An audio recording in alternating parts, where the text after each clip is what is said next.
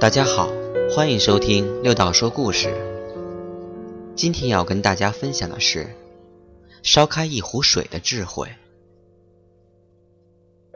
一位青年满怀烦恼的去找一位智者。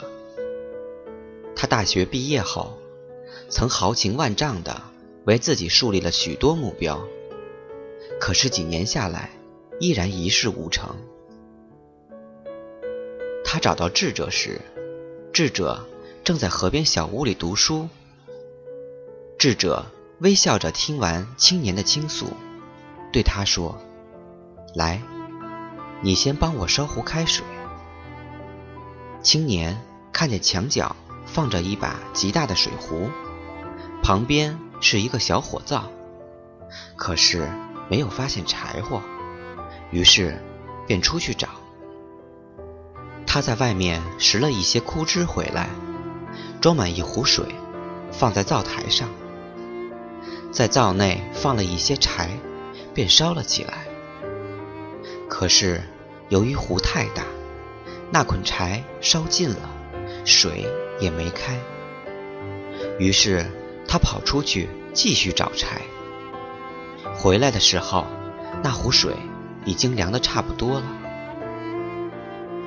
他这回学聪明了，没有急于点火，而是再次出去找了些柴。由于柴准备充足，水不一会儿就烧开了。智者忽然问他：“如果没有足够的柴，你该怎样把水烧开？”青年想了一会儿，摇了摇头。智者说：“如果那样。”就把壶里的水倒掉一些。青年若有所思的点了点头。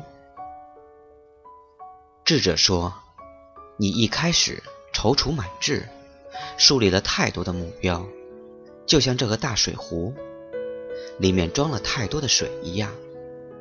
而你又没有足够的柴，所以不能把水烧开。